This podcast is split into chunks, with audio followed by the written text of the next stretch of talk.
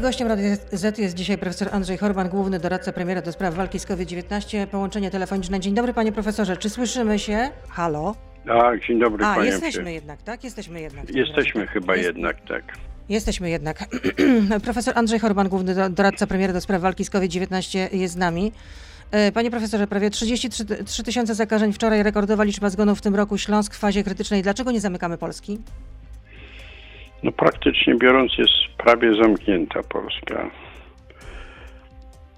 A reszta leży na stole do decyzji pana premiera.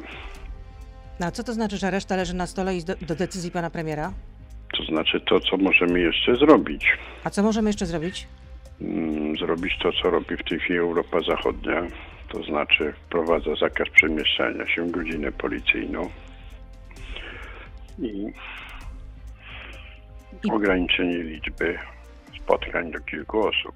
Czyli pan postuluje, jest pan orędownikiem takich e, rozwiązań właśnie, żeby wprowadzić godzinę policyjną, zakaz przemieszczania się i, i e, spotkania Znaczy, tylko w kręgu kilku To jest osób? no, po, po kolei, prawda? Po pierwsze, zawsze postulujemy o przestrzeganie dotychczas istniejących zaleceń. Od tego trzeba zacząć. Jeżeli ludzie będą lekceważyli do tej pory, co się robi, to ja po pierwsze chciałem się tutaj przyłączyć do apelu pana profesora Zembali juniora, e, który już nie prosił, tylko błagał o przestrzeganie dotychczasowych zarządzeń czy zaleceń. Jeżeli nadal się widzi osoby bez masek na twarzy biegające po sklepach i czy po ulicy, jeżeli nadal istnieje podziemie organizujące imprezy, aż mi się wierzyć nie chce, e, na kilkaset osób, włos na głowie się jeży, no to wie pani, choćby prowadzili tysiąc zakazów, to nic to nie da, no. Ale wracając do, bo dzisiaj mają zapadać decyzje, jak rozumiem, to w takim razie co pan będzie rekomendował w jakiej kolejności? Zakaz przemieszczania na początek? Mm, W kolejności po pierwsze zakaz gromadzenia się w ilości więcej niż pięć osób, które przypominam, Ale przecież taki zakaz Obowiązuje. obowiązuje, no właśnie. prawda? I też duża grupa osób ma to głębokim poważaniu. Organizowała sobie różnego rodzaju. im- Ale ten zakaz obowiązuje. A co z zakazem przemieszczania się w takim razie? Jeżeli będzie tak, jeżeli trzeba będzie i będzie ta liczba rosła, zakażeń rosła, to oczywiście trzeba będzie to wprowadzić. Ale kiedy? Jeszcze przed świętami zakaz przemieszczania się? No myślę, że jeszcze być może przed świętami. Decydują te 2-3 dni w tej chwili. A czy liczba zakażeń może dojść do 40 y, tysięcy jeszcze przed świętami? Mm, To jest pytanie trochę do wróżki, ale oczywiście może dojść. Dobrze, wracając, Nie musi, ale może. wracając Wie pani, to już jest dyskurs, czy 35 tysięcy, czy 38 tysięcy, to już nie ma takiego dużego znaczenia. No tak pan punktem- mówił o zamykaniu Polski, kiedy y, dzienna liczba zakażeń będzie się utrzymywać na poziomie 30 tysięcy. No to mamy w takim razie już ponad no, 30 prak- no i tysięcy. dlatego mamy praktycznie biorąc prawie zamkniętą Polskę. W takim razie pytam, czy zakaz przemieszczania będzie możliwy, będzie wprowadzony jeszcze przed świętami? Czy to jest nie możliwe? wiem, jeszcze raz pani mówię, to nie ja wprowadzam ten zakaz, tylko pan premier. Ja nie mogę pełnić funkcji e, do- za pana premiera. Od tego jest pan premier. A godzina policyjna, czy też powinna być wprowadzona jeszcze przed świętami? Pana zdaniem, co pan będzie rekomendował? Jestem bardzo bliski rekomendacji takich posunięć. A co to znaczy, jestem bardzo bliski? Znaczy powie pan, dzisiaj jest, zbieracie się i powie pan tak. Panie premierze, rekomenduję zakaz przemieszczania się jeszcze teraz przed Czekamy Wielkanocą dzisiaj, i godzina czekamy, nie, nie, czekamy dzisiaj do, jeżeli tak może być, wyników e, do raportu codziennego, dzisiejszego. Ile osób jest zakażonych, ile osób jest rozpoznanych oczywiście, bo to o to chodzi. I po tym raporcie będziecie podejmować decyzję, rozumiem, tak? I po tym raporcie będzie dyskusja i mam nadzieję, że pan premier podejmie decyzję. Po, podejmuje decyzję. Pan rekomenduje zakaz przemieszczania się i godzinę policyjną. Tak mam to rozumieć? Tak. E, A co ze Śląskiem? Czy tam będą jeszcze jakieś dodatkowe obostrzenia? Czy po prostu to będą obostrzenia ogólnokrajowe, li tylko? To przynajmniej powinny być obostrzenia w tych wo- województwach, które w tej chwili są bardzo narażone na zwiększoną liczbę zachorowań i na krytyczną sytuację jednostek ochrony zdrowia. Czyli jeśli zakaz przemieszczania się nie i godzina policyjna nie w całym kraju, to przynajmniej tam, gdzie jest najgorzej, rozumiem, czyli na przykład na Śląsku, tak? O, tu jesteśmy w domu. To chyba byłoby kompromisowe wyjście z sytuacji. Ale mówię, to ja nie, nie mam wahania, podobnie jak y, nie mają wahania rządy w innych krajach europejskich. No, sytuacja jaka jest, to każdy widzi. I jeżeli Państwo sobie przypomną, ja sam sobie przypominam jednak zachowanie ludzi y, w pierwszej fazie epidemii, czyli na wiosnę, kiedy udało nam się stłumić epidemię do bardzo niewielkich rozmiarów, to ulice były puste. I to jest ta odpowiedź. Jeżeli ulice będą puste i nie będziemy się przemieszczali. No, nie wtedy byliśmy przerażeni, teraz nos. jesteśmy zmęczeni. To jest po prostu ta, zdecyd- ta Ale zasadnicza różnica. oczywiście, tylko coś za coś. Pani, tutaj jest jeden plus w tej sytuacji, a w tamtej, którego, a nawet parę plusów, których nie mieliśmy w poprzedniej. Po pierwsze, mamy już szczepienia. Po Te drugie, szczepienia, za te szczepienia w ewidentny sposób zmniejszają ryzyko zachorowania. Ewidentny. A na, i w 100%, no poza oczywiście pojedynczymi teoretycznie przypadkami, chronią ludzi zaszczepionych przed śmiercią i przed ciężkim przebiegiem choroby. To jest niesłychana rzecz yy, i to jest ważna rzecz. I to jest ta różnica pomiędzy wiosną zeszłego roku, a pomiędzy wiosną tego roku. Mamy szczepienia, więc szczepmy się, szczepmy się tym, co mamy i nie filozofujmy. no na razie czekamy, żeby niestety- tych dawek, dawek szczepionek było więcej. W drugim kwartale ma być ich więcej. Na No, koniec na części to, radiowej, panie na profesorze, To liczymy, na to czekamy. w części radiowej y, chciałabym jeszcze zapytać na, na końcu, kiedy zobaczymy y, światełko w tunelu? Już widzimy poniekąd światełko w tunelu, tylko dość daleko, ponieważ e, sytuacja powinna się poprawić tak mniej więcej za 2-3 tygodnie. I wtedy będzie, y, bę- będziemy obserwować spadek liczby zakażeń? Tak, tak, tak. To spodziewamy się mniej więcej. Do poziomu? Spodziewamy, on nie opadnie natychmiast do poziomu zero, bo takiej możliwości nie ma. Ten wirus jest jednak zaraźliwy. On znacznie się zmniejszy. Im e, więcej osób będzie zaszczepionych, tym ten poziom będzie coraz mniejszy. Im bardziej będziemy przestrzegali jednak, no nazwijmy to jeszcze raz, zaleceń, tym e, ten poziom zacznie spadać niżej. Dobrze, to czy kończymy w takim razie część radiową. Profesor Andrzej Horban, oczywiście główny doradca premiera do spraw walki z COVID-19 z nami zostaje. Jesteśmy na Facebooku i na Radio ZPL. Beata Lubecka, zapraszam. Bardzo dziękuję. Dziękuję również. Ale tak jak mówię, jesteśmy cały czas na Facebooku i na Radio ZPL. Z nami Mhm. jest e, profesor Andrzej Horban. Dzisiaj tylko przez telefon, nie wiem, nie możemy się coś połączyć przez Skype'a, na Ja czasami już tak bywa. mam tego Skype'a nieszczęsnego nawet włączonego. Ma już pan włączony? To w takim razie, y, nie wiem, y, To spróbujmy jeszcze. to spróbujmy. Czy nasza, czy nasza reżyserka słyszy? Bo ja. Dostałam informację z reżyserki, że z naszej strony no, nie mamy takiego połączenia, w związku z tym, że No dobrze, od nas... to mamy telefon, to się wyłączy szczęśliwie. bo to- Dobrze, to w takim razie zostawimy przy tym, co jest. Y, Mhm. Jeśli chodzi o, o, o Wielkanoc, to y, co pan zaleca? Y, Jak powinniśmy się zachować?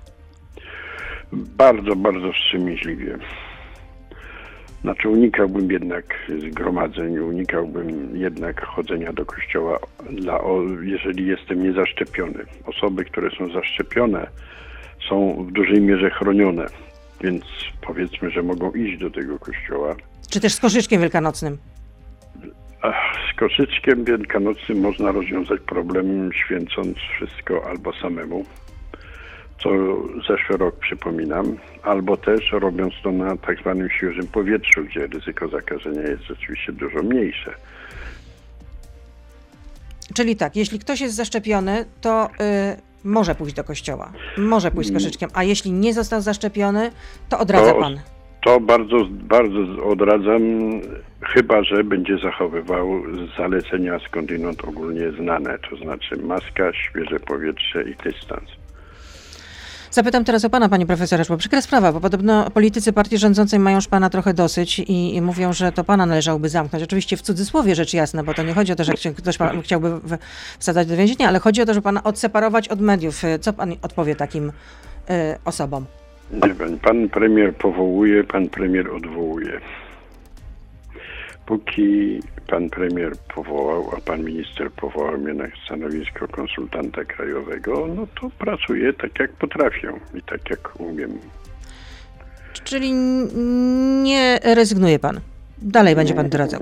No nie, trudno, żebym zrezygnował w tym momencie, kiedy jest szczyt epidemii. A ile z tego, Ale co doradzacie Na premierowi? To, podstawie tego, że pan jak, jakichś doniesień prasowych, że ktoś, jakiś polityk powiedział, że ma... anonimowo, anonimowo. Anonimowo, tak jest. Od tego jest pan premier. Mówię, pan premier powołuje, pan premier odwołuje. A ile z tego, co doradzacie premierowi jako Rada Medyczna, pan jako szef e, tej Rady Medycznej, e, premier e, odrzuca? Znaczy zdecydowaną większość rzeczy i decyzji przyjmuje i słucha argumentów, które są wydyskutowywane w czasie spotkań z panem premierem i w czasie permanentnych spotkań naszych. Czyli gdyby pan tak miał procentowo, że 80% tego, co mówicie, jest y, y, przejmowane przez rząd? Jest No, wcielane w myślę, że życie? wie- Myślę, że więcej. Więcej. A dlaczego y, y, mm, tak się stało, że jednak kościoły pozostały otwarte, chociaż były rekomendacje, jak rozumiem, przynajmniej nie, od niektórych członków Rady Medycznej, słyszeliśmy to publicznie, że były takie rekomendacje, żeby kościoły również zamknąć na czas Wielkanocy. E, Studiując gazetę wyborczą, kilka dni temu ukazał się artykuł, który opisuje bardzo przepięknie, jak zachowują się poszczególne kraje, jeżeli chodzi o lockdown, zamykanie kościołów. W większości kościoły są otwarte. Y, A co po 9 kwietnia? Czy ten lockdown zostanie przedłużony w takiej postaci, jak jest teraz? Czy on A będzie bardzo- poluzowany? A bardzo proszę zapytać pana premiera gdzieś koło 8 kwietnia. No ale co pan by Nie wiemy. rekomendował? Wie pan, Nie wiemy, wszystko zależy od sytuacji. Bo jeżeli ludzie będą się spotykać święta e, w ilościach więc, wie, większych niż przewidujemy, e, to za 10 dni zaobserwujemy znaczący wzrost zachorowań i znaczący wzrost ludzi w szpitalach. Czyli jeszcze powyżej tych 35 tysięcy zakażeń dziennie? Oczywiście, oczywiście. To wszystko zależy od nas. Nie od tego, co, czy on zamknie to, czy owo, czy wprowadzi godzinę policyjną, czy Rada się podoba niektórym politykom PiSu, czy innym politykom. Zależy to od ludzi. Jeżeli ludzie nie będą zachowywać się rozsądnie, zgodnie z naszymi zaleceniami, to odpowiedź jest bardzo prosta. No, będziemy mieli więcej zakażeń. E, A dlaczego te restrykcje są tylko do 9 kwietnia? To jest piątek. Następnego dnia jest sobota. To co, w sobotę już będzie dyspensa? 10 kwietnia? Nie, nie, no jak pani wie, zapewne te decyzje są podawane w miarę wcześniej, odpowiednio wcześniej. Nie jest tak, że w sobotę o 12 się kończy w północy, a o pierwszej czy o 11 jest podawane następne zalecenie, przedłużenie. Myślę, że nie, no. Większość ludzi zachowuje zdrowy rozsądek i te decyzje będą podane też wcześniej. Ale są też zapowiedzi, że będzie na przykład 10 blokada pomnika e, smoleńskiego na placu Piłsudskiego w Warszawie. Tak zapowiadają przedstawiciele strajku przedsiębiorców. I e, mówi, piszą, że Jarek, zabrałeś nam wolność, my zabierzemy ci rocznicę. Narodowa No to blokada właśnie- schodów To Jarosława. jest, właśnie, to, to jest właśnie ta miła grupa, która nie chce do końca się słuchać zaleceń. No to jak ich przekonać w takim razie? Nie wiem, przekonujemy ich przy pomocy państwa. To pani redaktor jest ekspertem od mediów i od polityki społecznej przekonywania. Ja nie, jestem prosty doktor. Ja nie mogę być propagandzistką, ja po prostu e, e, mogę rozmawiać z tymi, którzy mają największą wiedzę. I mam taki przywilej, Nie. że rozmawiam z tymi, którzy mają wiedzę, którzy, i są, którzy są decy, decyzyjni. Nie, nie, wiedza jest oczywiście bardzo prosta i stale ta sama. No nie gromadźmy się u Boga Ojca.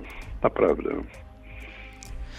Jest pytanie od słuchacza. Karol pyta. Przed jesienną falą były otwarte restauracje i szkoły. Od tamtego czasu restauracje, większość klas e, sztu- szkół stoją zamknięte. Mimo to mamy większe wyniki zakażeń. Czy ten lockdown ma sens? Czy, czy e, państwo polskie ma badania nad zaraźliwością w tych miejscach? W których miejscach?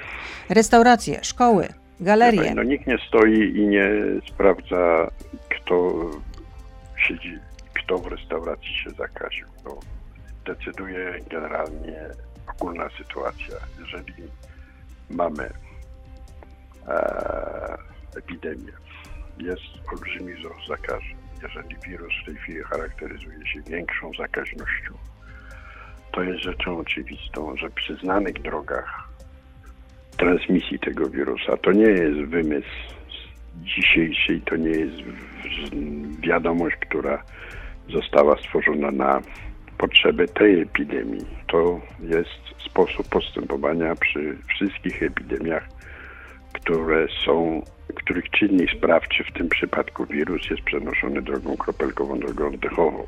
No, ale, no to, ale, to nie ale, ale Polacy chcieliby wiedzieć, gdzie są miejsca, gdzie są właśnie te miejsca, gdzie następ, następuje ta największa Wszędzie transmisja tam, wirusa. wszędzie tam, gdzie nie zachowujemy dystansu społecznego, wszędzie tam, gdzie nie nosimy masek. To jest pierwsza część. Druga grupa, wszędzie tam. Czy to będą galerie, czy to będą sklepy, czy to będą restauracje. No nie sposób utrzymać y, dystansu w pewnych miejscach. Druga, drugie miejsce, w którym się zarażamy, to są y, ogniska domowe, bo jeżeli człowiek jest chory i mieszka w mieszkaniu z innymi ludźmi, to ryzyko zakażenia osób współmieszkających jest bardzo duże. Zwłaszcza teraz, ponieważ badaliśmy, e, co się dzieje w czasie pierwszej fali epidemii i początku drugiej fazy epidemii. Przepraszam, kaszel mam, ale to nie COVID. Mam E, nadzieję. Ja też mam nadzieję. Ej, Ale jak przez rok pracując w szpitalu codziennie nie zakaziłem się, to mam nadzieję, że się nie zakażę. No już został pan zaszczepiony też, mam nadzieję też. Tak, ale szczepienie, jak pani wie, No nie chroni w 100%, nie chroni w tak. 100%. E, Okej, druga, druga grupa, druga możliwość zakażenia to jest zakażenie w warunkach domowych. My żeśmy badali bardzo dokładnie, jak się ludzie zakażają w warunkach domowych, kiedy mieliśmy czas. Znaczy w pierwszej fazie i na pierwszej fali, na początku drugiej fali, czyli na jesieni. Wiemy, że szczęśliwie część osób udaje się uniknąć zakażenia, nawet jeżeli mieszkają w jednym mieszkaniu, bo jednak No to można zbadać w takim razie, że zakażamy zaleceń. się w domach, zakażamy się w mieszkaniach, bo mamy współdomowników, a nie możemy w takim razie zbadać, czy zakażamy się, czy tymi miejscami również są restauracje, galerie, kina, nie wiadomo, i No ale to inne. wiadomo, że się tam, jeżeli tam jesteśmy i tam kościoły. bywamy, to się zakażamy. Wirus nie odróżnia, czy jest w restauracji, czy w galerii handlowej firmy XY. No, wirus po prostu jest transmitowany z osoby na osobę, która nie zachowuje skądinąd znanych zasad, że przypomnę po raz enty, dystans, maseczka, dezynfekcja. Wirus jest mechaniczny, wirus nie myśli. A czy przy tej liczbie, a czy, to my a, powinniśmy. a czy przy tej liczbie zakażeń, to na przykład czy w kościołach nie powinny być e, takie restrykcje, jak były rok temu, kiedy byli, liczba zakażeń nawet e, nie dochodziła do e, pół tysiąca. W związku z tym, a wtedy były restrykcje naprawdę wyśrubowane, że pięć osób w kościele, w środku, wewnątrz świątyni na mszy. Tak, być może należy to wprowadzić, to o tym myślimy. Aha, czyli jest to jeszcze brane pod uwagę w takim razie. Tak. I co dzisiaj też mogą zapadać takie decyzje? Dzisiaj też mogą zapadać takie decyzje. Naszym gościem jest dzisiaj profesor Andrzej Horban, główny doradca premiera do spraw walki y, z COVID-19. Przypominam, bo pana profesora dzisiaj tylko widać na zdjęciu, natomiast no, nie ma go jako moving pictures, że się tak wyrażę. Chciałam zapytać, ale no ja żałuję, że pana nie widzę, widzę tylko Ja siebie. też żałuję. No bardzo żałuję. E, Szczepionka AstraZeneca w Kanadzie podaje się y, pacjentom powyżej 55 roku życia. W Niemczech podjęto decyzję, że będzie podawana osobom tylko powyżej 60 roku życia, bo zakrzepy występują u młodszych osób. Czy u nas też będą zmiany, jeśli chodzi o to, kto będzie szczepiony AstraZeneką? Jeszcze nie wiemy. Na razie założenie jest takie, że szczepimy ludzi powyżej 60 roku życia generalnie. Tych osób powyżej 60 roku życia jest e, około 10 milionów. W związku z tym teoretycznie mamy czas. Rzecz dotyczy głównie kobiet, które... To młodsze roczniki w takim razie, to dobrze, proszę dokończyć. y, kobiet. y, Mówimy teraz o, o tych zdarzeniach, które się. O zakrzepach. Tak, tak. Kobiet, które przyjmują generalnie terapię hormonów zastępczą. Aczkolwiek liczba zdarzeń jest na razie bardzo niewielka i bardzo mm, trudno jest udowodnić statystycznie, że jest związek pomiędzy podaniem szczepionki a taką chorobą. To ile są tych przypadków w Polsce do tej pory było zakrzepicy po, y, po zastosowaniu tej y, AstraZeneki, tej szczepionki? To powinno iść kilkaset, wie pani, codziennie w Polsce to Kilkaset do- przypadków takich było? Nie, nie, to kilkadziesiąt. Kilkadziesiąt. E, kilka tysięcy, żeby jeszcze mógł skończyć, bo co, codziennie dochodzi w Polsce, corocznie w Polsce e, dochodzi do około 80 tysięcy zatorów naczyń mózgowych. 80 tysięcy co, co roku. I 30 tysięcy tych ludzi, z tych ludzi umiera w ciągu roku od zdarzenia. I to jest skala podłoża, mianownika, którym my operujemy. W związku z tym udowodnienie związku wzrostu e, takich zdarzeń z powodu podania szczepionki w tej chwili jest niemożliwe, ponieważ ta szczepionka, taka jak każda szczepionka, ale też w szczególności są bardzo dokładnie oglądane, bardzo dokładnie badane, to każdy sygnał jest też dokładnie sprawdzany. Jest to jakiś sygnał i trzeba się temu przyjrzeć. Mamy do, czas, po- ponieważ Mhm. my w tej chwili nie szczepimy generalnie ludzi poniżej 60 roku życia, o ile nie pracują w ochronie zdrowia i o ile nie są w pewnych grupach e, chorych, a tutaj też nie mamy dużego wyboru, bo jeżeli jest tylko szczepionka AstraZeneca, załóżmy, a tak do tej pory było, no to się szczepi tą szczepionką, którą się ma, ponieważ Dobrze, to w takim razie, jak pan powiedział, że szczepimy osoby powyżej śmierci, 60 roku życia e, AstraZeneką, to y, y, jak będą szczepione osoby e, poniżej 60 roku życia? Bo y, teraz będą się już zapisywać na, y, na szczepienia. Zapisywanie się, a szczepienie to jeszcze mamy trochę czasu. No właśnie, i jaki będzie odstęp między tym, że na przykład no, rejestra, rejestracja ma się Wszystko zacząć zależy, 12 wszystko kwietnia? zależy od dostępu szczepionek. Grupie osób powyżej 60 roku życia jest mniej więcej 10 milionów osób. Plus dołóżmy do tego osoby z cukrzycą, które powinny być szczepione wcześniej, bo one No, jednak... ale, ale roczniki 62 i w dół y, mają się zacząć rejestrować od 12 kwietnia, z tego co pamiętam. W związku z tym i pan powiedział, że jednak no, będzie oczywiście odstęp między tym czasem rejestracji, a tym momentem, kiedy te osoby zostaną zaszczepione pierwszą dawką chociażby. No to jak, No tak, to będzie. No wszystko a zależy jaki od to może być okres? To będzie miesiąc? Nie wiem, wszystko zależy od liczby szczepionek. No i, Jeżeli jak, będziemy- jaką, jaką szczepionką będą te szczepione osoby w takim Wszystko razie? zależy od liczby szczepionek i od dostępności szczepionek. Mhm, czyli to jest Mamy- rulecka, tak? Że ktoś może zostać zaszczepiony AstraZeneką, a ktoś Pfizerem. Wie pani, to nie ma żadnego znaczenia z punktu widzenia pacjenta. No, Wszystkie te szczepionki są dobre, skuteczne, chronią przed śmiercią człowieka z powodu COVID i przed ciężkim przebiegiem choroby. Więc to nie jest ruletka, tylko ruletką jest nieszczepienie się.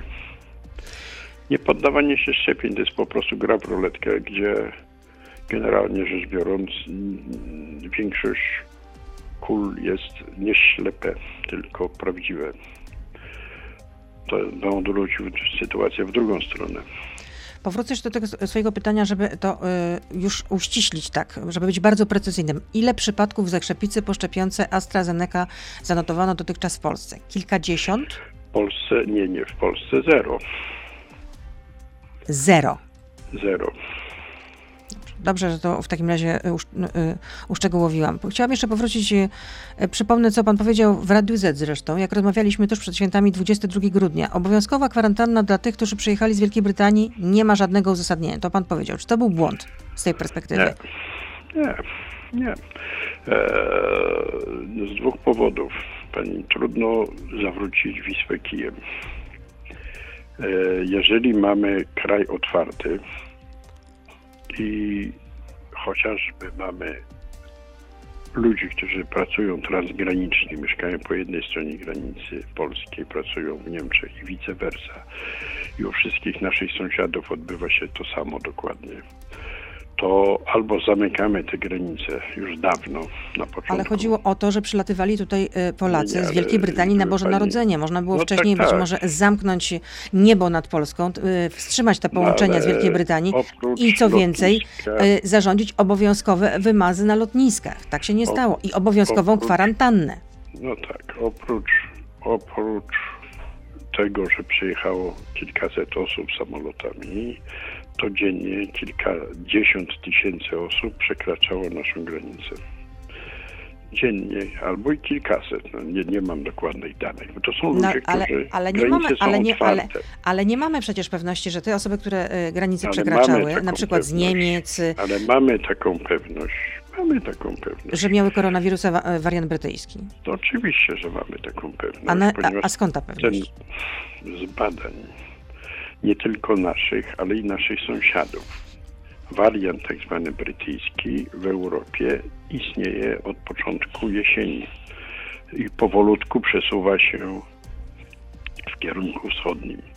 Te wzrosty zakażeń, które były w Czechach i w Niemczech po świętach i przed świętami, były związane z tym wariantem. No, wirus ewoluuje i się zmienia. Pokazuje się tak, że to, co jest, już mówiąc prosto, to, co jest łatwiej transmitowalne, transmituje się łatwiej.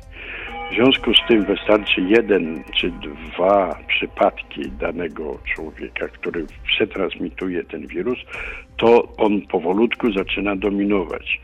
Ten pro, bo się łatwiej transmituje. Ten proces w Wielkiej Brytanii zajął mniej więcej trzy miesiące. Mniej więcej, bo pierwsze tego typu warianty zostały wykryte, o ile dobrze pamiętam, we wrześniu. W grudniu większość tych szczepów już była, wirusa już była tych łatwiej transmitowalnych. W styczniu 99%. U nas dokładnie obserwujemy to samo. Wystarczy człowiek, jeden, drugi, parę ognisk i potem zaczyna to być transmitowalne. I ten wirus zaczyna dominować. To jest normalne. Czyli chce Naprawdę. pan przekonać I y, teraz, gdyby mnie, nie słuchaczy Radia Z, opinię publiczną, że nie można było temu przykład- zapobiec, nie można było w żaden sposób tego zahamować, można. zatrzymać. No można zahamować, oczywiście teoretycznie. Teraz tak, pani nakłania do testowania. Słowacy testowali ludzi kilkakrotnie, wsadzali ich na kwarantannę, zamykali granice. No i co? Mają dokładnie taki sam przebieg epidemii, jaki my mamy. No to po prostu jest nierealne. Można byłoby to zrobić w jednym przypadku, gdybyśmy żyli w innym miejscu kontynentu. Na przykład na wyspach alandzkich. Zamykamy takie wyspy, nie wpuszczamy nikogo, nie wypuszczamy nikogo, trzymamy po 14 dni ludzi na kwarantannie.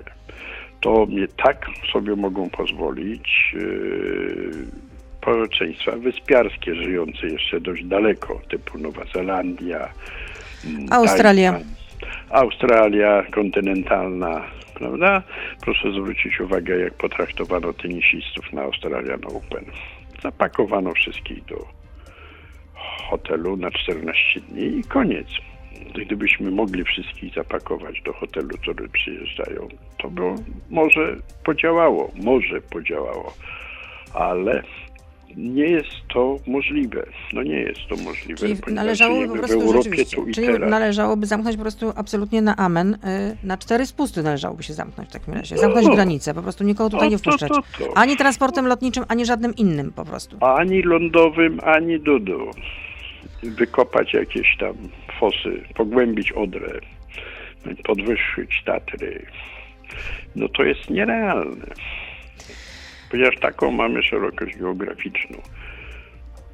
Są pytania od słuchaczy do pana, panie profesorze. Aha, z przyjemnością coś odpowiem. Jak Bronisław wiedział. pyta, to jeszcze raz, czy osoby, które będą rejestrować się w połowie kwietnia podczas rejestracji otrzymają już konkretną datę szczepienia? Wiemy, że nie dostaną, ale czy możemy jakiś horyzont y, czasowy zakreślić? Nie wiem, zakładając, że będą te szczepionki, to nie wiem, to zajmie miesiąc? To jest rząd miesiąca, myślę. Najwcześniej, najwcześniej. No najpierw trzeba wyszczepić ludzi powyżej 60 roku życia. Potem osoby przewlekłe, chore, bo one mają większe ryzyko zachorowań. Mm, to w takim razie raczej stawiałabym, że to będzie początek y, czerwca najwcześniej. Tak, Tak, to... należy tak liczyć. Do czerwca trzeba dożyć, ale już ten czerwiec widać. To jest to światełko, o której pani miała uprzejmie wspomnieć. Ja nawet wczoraj wy, y, słyszałam wypowiedź profesora Gierelaka, Gierelaka, przepraszam bardzo, Mhm. który mówił w telewizji państwowej, że y, w drugiej połowie maja, że od połowy maja już będziemy obserwować taką, taki wyraźny spadek liczby zakażonych i że to właśnie będzie już ten, ten- oddech. Mam nadzieję, że ma rację. Anita pyta, co z maturami? Wiele państw europejskich odwołało matury, a co u nas? Co pan by rekomendował? Co będzie pan rekomendował? Jeżeli będą przeprowadzone w warunkach e, reżimu sanitarnego, to myślę, że to jest dość realne. Żeby matury się odbyły. Tak, tak. A być może będzie można, je, jeżeli nadal będzie utrzymywała się tego typu sytuacja epidemiczna, że jest bardzo, bardzo dużo zakażeń, no to trzeba będzie prawdopodobnie przestawić te matury na później, kiedy będzie szczepionka szerzej dostępna, czyli jesień. na przykład no, czerwiec, lipiec. Pani, to jest e, cały czas bardzo poważna decyzja, prowadząca w dużej mierze do zdemolowania kraju i myślę, że nikt z nas tego nie chce aż tak demolować kraju. Wystarczy, że wirus to robi.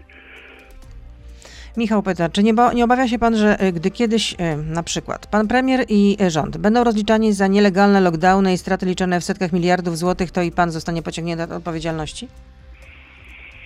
Tak. Poproszę następne pytanie. Czyli nie obawia się pan, tak? Nie, nie, nie, nie, pani redaktor. No ja, ja czy moi koledzy posługujemy się wiedzą medyczną i, i tyle. No Cóż mogę powiedzieć?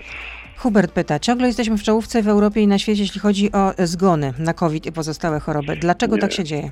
Nie, nie jesteśmy ciągle, byliśmy w ogonie. Jesteśmy na pierwszym miejscu w Europie i na trzecim... I, Nie, ciągle, panie redaktor, panu tym nie ciągle, tylko byliśmy w ogonie.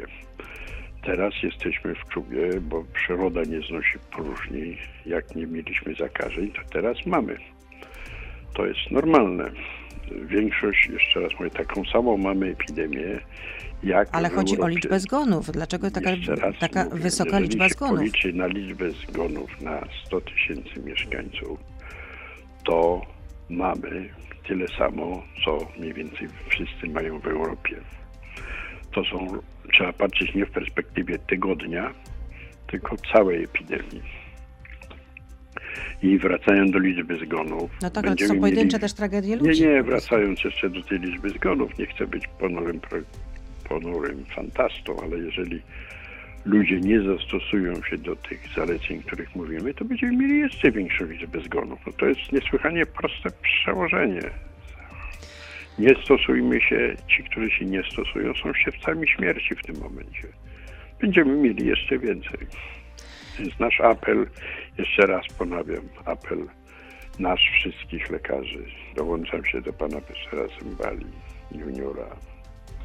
Zachowujmy się zgodnie z naszymi zaleceniami. Zmniejszymy liczbę zgonów. Jeżeli nie będziemy się zachowywać, to niestety będziemy mieli katastrofę. Marcin pyta. W Polsce od dwóch tygodni obowiązują obostrzenia, mimo to notujemy kolejne rekordy zakażeń. Czy ich nieskuteczność tychże obostrzeń wynika z faktu, że spora grupa ich nie przestrzega? Jeśli tak, to po co je utrzymywać? Mm, bo jednak większa część ludzi je przestrzega.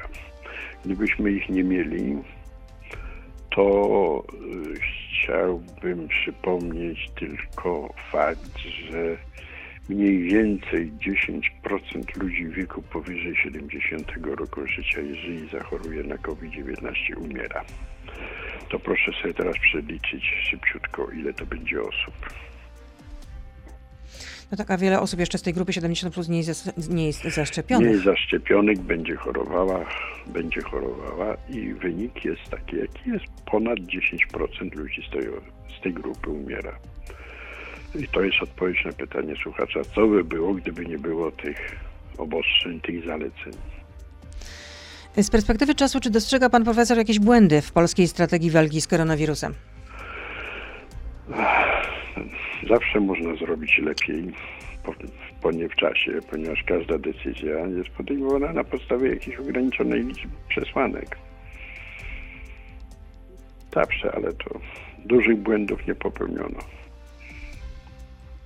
Ale dlaczego jest taka ograniczona liczba przesłanek? Z czego to wynika? Do podejmowania decyzji, no z braku naszej wiedzy. Pani jedzie pani, nie zna pani przyszłości. Jedzie pani samochodem, wyjeżdża Ale pani. gdyby były bardziej pani, szczegółowe pani- badania, na przykład prowadzone przez y, stacje sanitarne, no to może y, Ale mielibyśmy większą wiedzę, badania gdzie są ogniska. w tej chwili. Pani redaktor, A jakbyśmy badania więcej testowali jednak y, y, obywateli, także tych, którzy nie mają objawów. Bo przecież No wielu jest takich, też- którzy nie mają objawów, a jednak mają y, wirusa i mogą nim zakażać. I zakażają. No, w tej chwili każdy może się testować. Na własną Bardzo rękę, rzecz jasna, oczywiście. Nie tylko na własną rękę, bo przecież testuje się w jednostkach, które są opłacane przez państwo. No tak, ale ta ankieta jest dość restrykcyjna, no, więc tam trzeba mieć No, ileś objawów, no żeby no, zostać Albo zakwalifikowanym. testujemy się na podstawie zlecenia lekarza, prawda? I w tym momencie zawracamy głowę lekarzom, którzy mają co innego do roboty.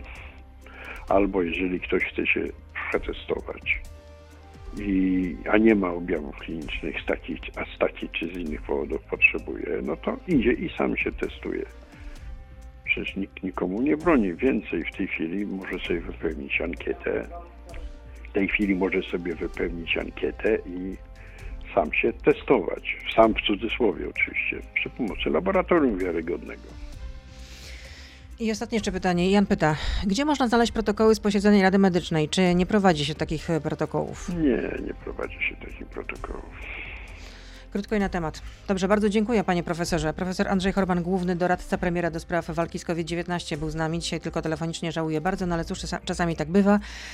E, Technika bywa też zawodna. Dużo zdrowia życzę oczywiście. Ja też bardzo dziękuję Państwu i też mam nadzieję, że technika się nam poprawi.